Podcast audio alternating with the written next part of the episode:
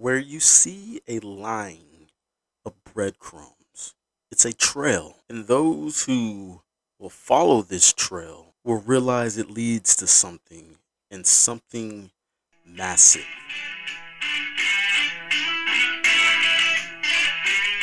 Welcome to the Island Podcast. I am your host, Alvis Samuel, and I, I started off with that breadcrumb just because there is something more that meets the eye to this balloon. And this balloon that was just shot down from the United States military, this balloon that traveled from Alaska through Canada all the way down to Montana and goes all the way across, makes its way southeast, stuttered on my own words, but makes its way southeast all the way down to South Carolina, goes into the Atlantic, and then it gets shot down. There is a trail here, and I'm not talking about the the the trail of the balloon, but I'm talking about the trail of something that was whispered everywhere. Actually, it wasn't even whispered; it was told loudly. But there's not a lot of people who caught it. I'm going to tell you exactly what I'm talking about in just a moment. Because first, we need to finish the story that I started with the last episode. The story of one, the one, the story of the one, I had to say it again, who began the greatest just betrayal in human history. This one. And because of this one, we have a huge a huge thing that's going on in the world. And this one, like I said in the last episode, he was called a devil. Yes, that one. So he betrays his head. He betrays the head for money. And this money was given to him. And we are now set in the scene. Now, if you've been listening to this story, the last episode, you can see that I kind of modernized the story, put it into today's times. So I'm going to keep it in today's times with this modernizing of this story. I've given no names. I've just given I, have given just symbols of these people. So let's just go ahead and jump into this story and where we left off, where the one who did the betrayal is greeting the head of the company like it is his brother. And the head of the company comes out and says to him, Betrayed me by greeting me like I am your brother. That is where we left off at. That is exactly what was said. Not verbatim, but that was what was said to the one who was basically being a traitor. And in the midst of this greeting, a fight breaks out upstairs. Upstairs, right outside the boss's office. And the fight is between the police officers making the arrest of the boss and his, you guessed it, his own personal bodyguards. And in this fight, like I said in the previous episode, one of the officers was injured. Not the bodyguard, but one of the officers was injured. And the boss comes out and says, None, none of this fighting. I will go with these officers. And he calms everything down and looks at his bodyguard and tells the bodyguard, This is not how we do things. Those who live by the sword will die by the sword. And in this instance, those who live by the gun will get shot down and killed by it. That is what he said to his lead bodyguard, the head of the security. And then he helps the officer who's injured up, gets him healed, heals him himself, bandages him up, and sends him on his way. That officer just stays there in awe. And the boss walks out with the police. That was where we left off. But we are not following the boss. We are following the traitor. So what does the traitor do after this? I can tell you. He begins to struggle with himself. He's holding on to the money, the case that was given to him filled with cash. He's holding on to it very, oh so very tightly. He's following the police officers who's who has handcuffed and drugged the boss out of the building. Put him in the back of the police car and they're hauling him off. And the traitor, the one, the devil himself, follows. And as this one is following in his own vehicle, he is struggling with himself, asking, What have I done? Have I done the right thing? And all he knows deep inside, he has not done the right thing, but yet he can't help himself. And he's struggling with himself on the inside because of what he has done. He has traded in everything. He has become a traitor to his own company for some cash. And he's realizing that things aren't going to go the way that he thought they were. So he goes back to the other company, the rival company, and says, I don't want your money. Take it back. Take it all back. And the boss of the rival company looks at the man and says, We gave you what you want. Do not step back in this building ever again, or we will have you arrested as well. Take your money and leave. That was the last time he saw that man's face. So the one grabs the briefcase. He doesn't even take the money to his own bank account. He goes straight. And all night he struggles. Because what is going on is all hell now has broken loose with two companies. And these two rival companies are both, at first look, they're falling apart. And it's because of this one. And as this one tries to lay his set, lay his head down to go to bed, he keeps struggling. He's fighting inside himself. And all of a sudden depression creeps in. And he's wondering, what has he done? How can he fix this? He can't give the money back. He doesn't want to spend the money because he knows deep down that he's done something massively wrong. Something that would end him. So the sun rises. And as the sun rises, he's still awake. He did not go to sleep at all at night. And as the sun rises, this man, this one, this devil, gets into his own vehicle, has the briefcase, and drives to the edge of a cliff. He doesn't drive over the cliff. No, he sits there and looks over the cliff looks down on the city of where these two businesses are and says to himself, This man who has done nothing wrong.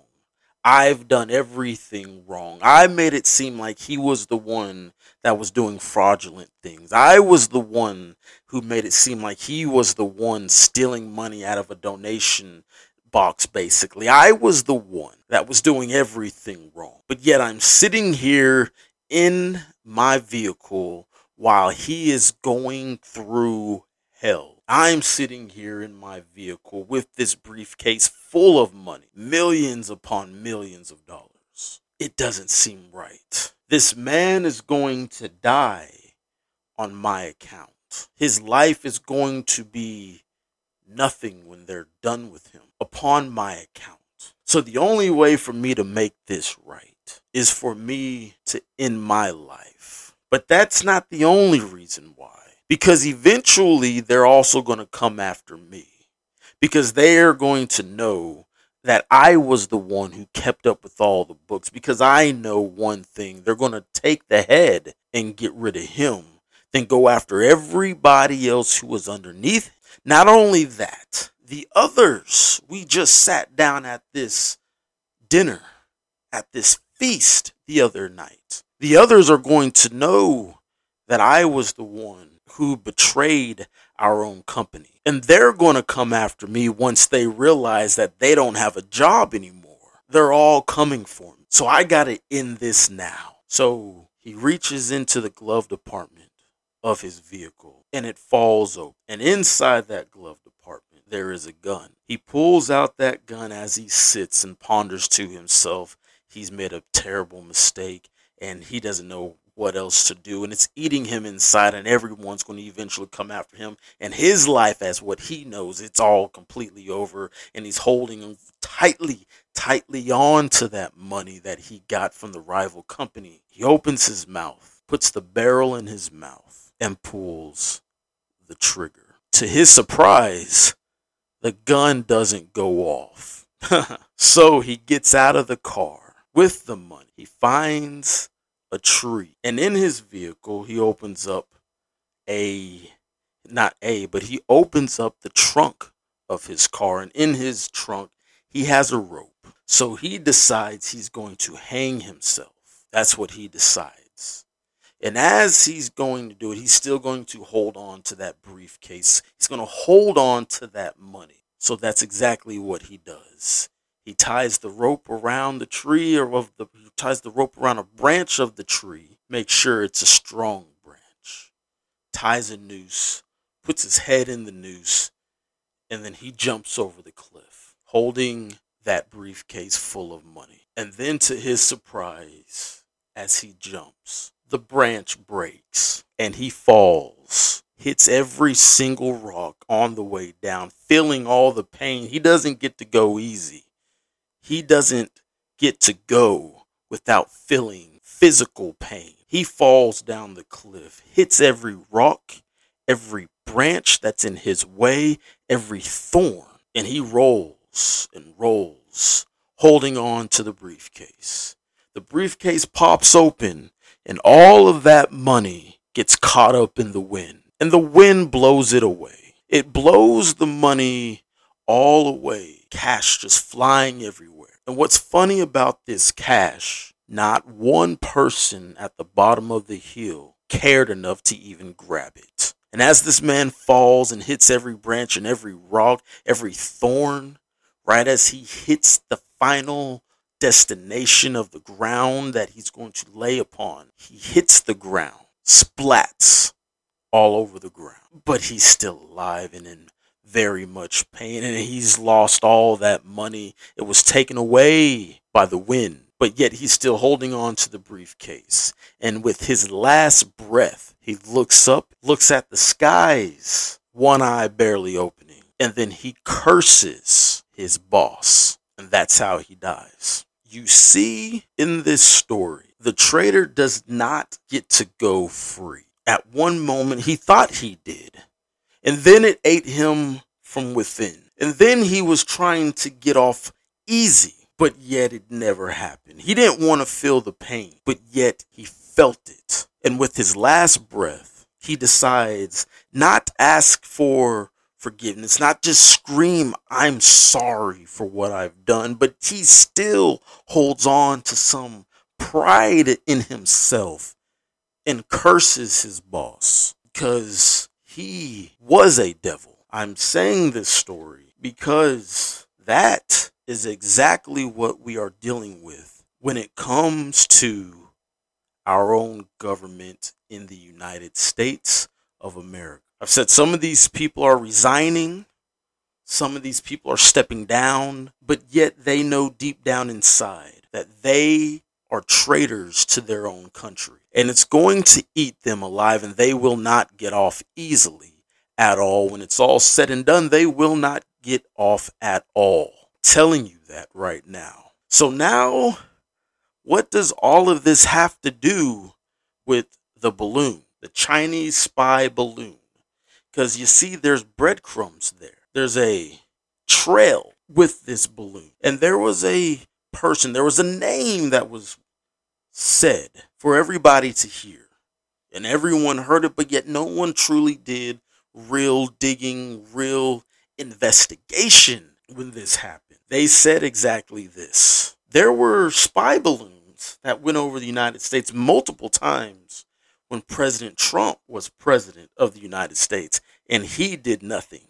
So there's been a few very small, I will call it the minute amount of people who have actually did some investigation. And I was paying attention, so I had to do my own. So I found out exactly who was supposed to tell the president about these balloons. Because if it's happened in the past, but yet no one knew about it, why do we know now? Well, that's because there was a civilian who brought out their phone and showed the entire nation over this Chinese, this China spy balloon. But yet it's happened in the past before, but no one knew. Well, no one of our statures, but high up in the Pentagon, yes, they knew. Everyone knew outside of the commander in chief of the United States at that time, which was President Trump. Why did he not know? It was because he was never what was what's the word? He wasn't he was never briefed on it at all. They never told him who was in charge of telling the president that the sovereignty of our nation has been ha, ha, is at risk. Who was in charge of that? No worries, I will tell you this man's name. He was a general for the Marines. Worked in the Pentagon. It was his job. This man's name is General James Mattis, aka Mad Dog. He was the one that was supposed to tell the president that there was a spy balloon going over the United States, but yet he never said a word to the president. And you can actually find this information yourself. His exact words was he did not tell the president because he knew that the president has a temper and he was afraid how the president would react how he would respond.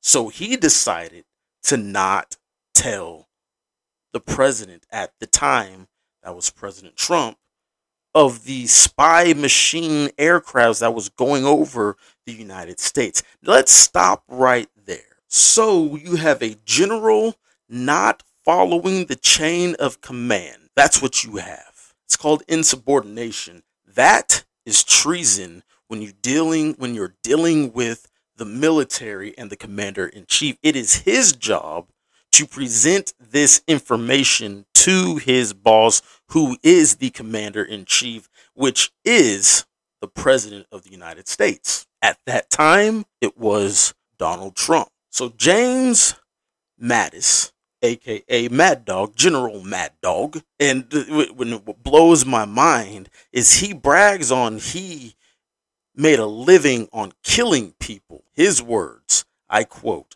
those were his words. This man is saying that Trump was unpredictable. This is like like you can't make this up. But let's keep going because the trail does not it doesn't end right there. Because this same general while Trump was in office resigned while Trump was in office after all of this. He quit, gave in his resignation letter, and he says, I'm out of here. It wasn't even Trump who put him in that position. Actually, it was President Obama. James Mattis was put in this position by President Obama, and he was, by the Senate, almost unanimous on getting this job a vote. He was almost unanimous. Almost everyone voted for him during Obama's aid after he was one. Let's put this man in this position. He was put in power by Obama, but then he resigns, steps away with Trump. As I'm at this, this I, I'm not making any of this up. You can find this information for yourself. He resigns after the spy He resigns after all of this. Why would he resign after this? Because wouldn't it be a little interesting. Wouldn't it be interesting if he would have kept his job? What would have happened to him? We won't know, at least not right now, because he quit. He didn't like working for Trump. It sounds like he just didn't want to do his job. And that's tell his boss that our enemies are at the border of our country.